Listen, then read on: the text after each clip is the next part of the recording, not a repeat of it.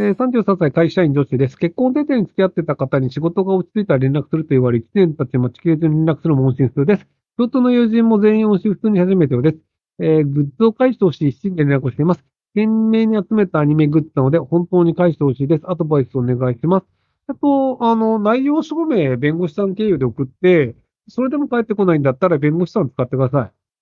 い。で、多分、結婚を前提に付き合っていた人で、結婚したくないんだと思うんですよ。なので、結婚しないっていうのが、ちゃんと明らかになれば、グッズ返してくれると思うんですけど、多分今、音信不通なのは、結婚させられるのが嫌なんだと思うんですよね。なので、あの、結婚する気はないです。グッズが返してほしいだけですっていうのを、弁護士さんの内容証明で送ると、多分グッズだけ返ってくる可能性は高いんじゃないかなと思います。海外旅行初心者におすすめな国ってありますか？台湾。あと、韓国も安いかな。まあ、台湾、韓国は割と安いのと、あと、その、まあ、タイとかって結構、その、物理的なやつとか、あと詐欺師率が高いんですけど、僕が知る限り韓国、台湾で詐欺師に騙されたみたいな、そんなに聞かないのね。なので、韓国、台湾ぐらいが安くていいんじゃないかなと思います。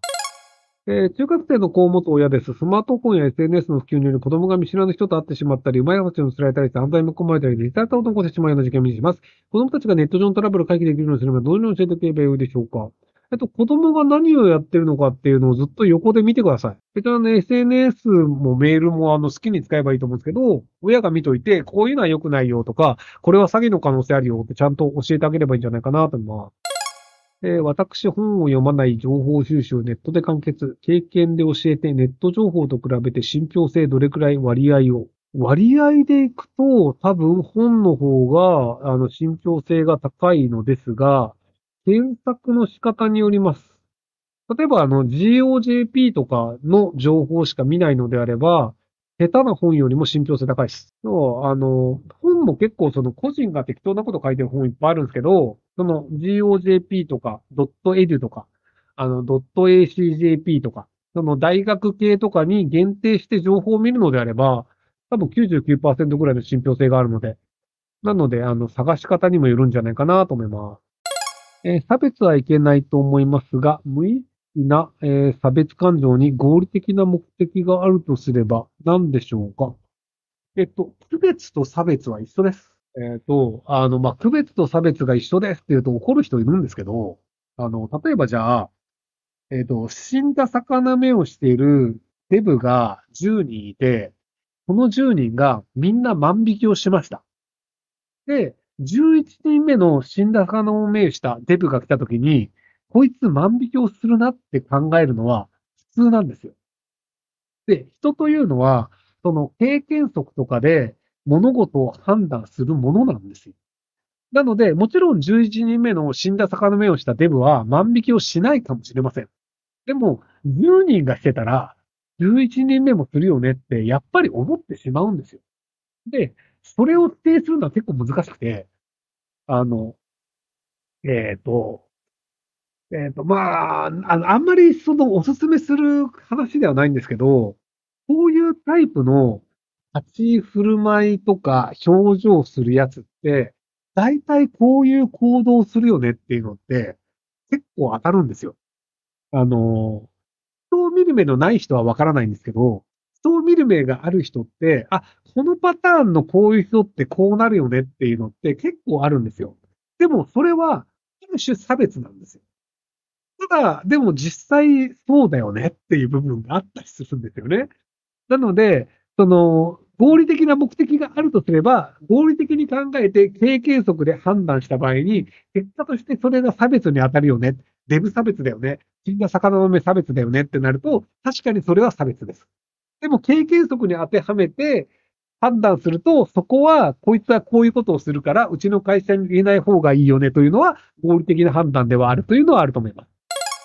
えー、ひろしさんがもし Unity でホラーゲームを作るとしたら、どのようなストーリーにしますか、まあ、結局その話題性で行くっていうので僕はあると思うので、この人が主人公であれば売れるよねっていうので、主人公を広瀬すずっていうので多分出すと思います。た多分めちゃくちゃ話題になって揉めて、でも揉めてる間にも、 Steam で配信してると、それなりに売れるので、で、あの、訴訟沙汰になって、配信、そのなんかタイトルを変えるとかになるんですけど、でもタイトル変える前に、あの、めちゃめちゃ儲かってるっていう状態になるんじゃないかなと思います。あの、良くないですよ。いいか悪いかで言ったらね。はい。えー、私は乖離性同一紹介でも楽しくしています。悪意のある人って本当に相手を陥れようとしているのかな戦争とかそれぞれの保守や正義な気がして、受け身の人が結局悪意を感じるかどうかと思う。えー、たまに陥れようとする人は明確にわかりますが、そんな人本当にいるのかな知らない世界だから考えてわからない。そう。あの、相手を陥れることでメリットがあるという人は明確に陥れようとしてきます。で、それを悪意だと思うのか、金のためだと思うのかっていうのは結構分かれてるんですよ。で、例えば、じゃあ、子供が病気で、あと100万円あったら手術ができますっていう人は、その100万円を取るために人を陥れるというのをやると思います。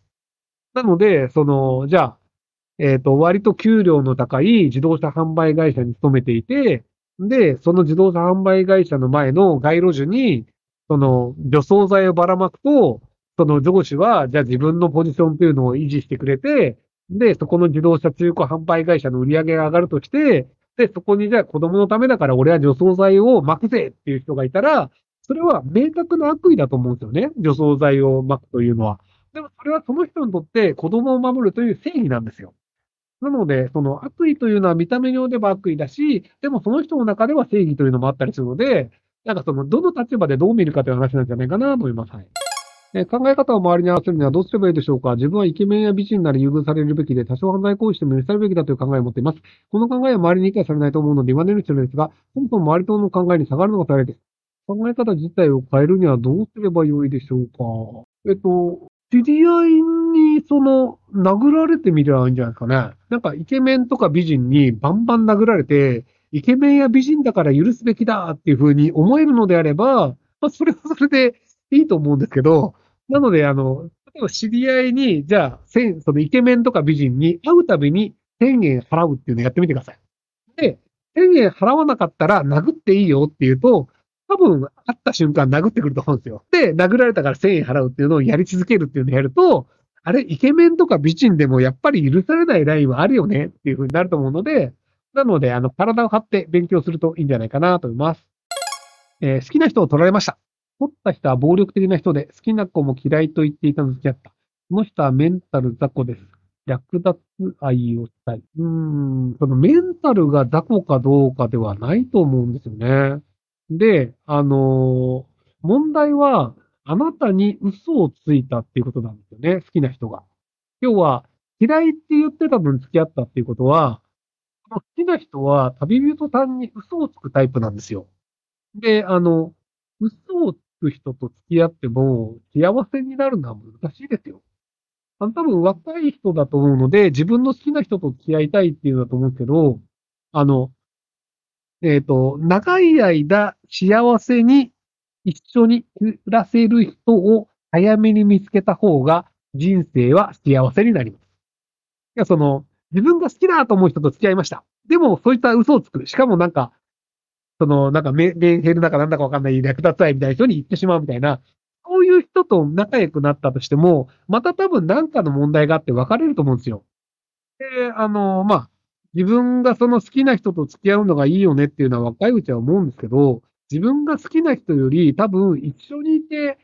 ストレスがない人とを早めに見つけて、で、生活を一緒にするっていう風にした方が、結果としては割と幸せになる確率は高いと思うんですよね。なので自分に対して嘘をつかない誠実な人を早めに見つけた方がいいですよ。えー、前に婚活アドバイスをいただいた40代年収2億開業医です。純粋に出会いたいなら年収を隠せというアドバイスをもらいました。でも結局、職業を話す年収はバレます。なので相手が合う、相性が合う相手を見つけるのはどうしたらいいですか？別にケチなわけじゃないですが、相手からのバイアスをなるべく減らしたいです。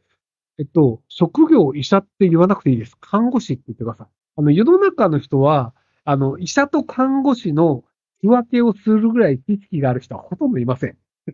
なので、あの、看護師ですって言って、あの、こういう仕事してんだよねって言うと、ふわっと、あ、そうなんだってなるので、あの、嘘をつき続けてください。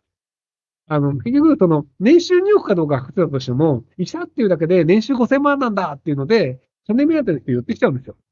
なので、あの、次回はあの、看護師っていう形で婚活をするといいんじゃないかなと。ただね、えっ、ー、とね、服とか、時計とか、靴とか、その、身なりで割と分かる人は年収高いって分かっちゃうと思うので、なので、あの、短パン T シャツで時計をつけないっていう生活をしてみてください。時計は、あの、アップルウォッチとかつけるといいです。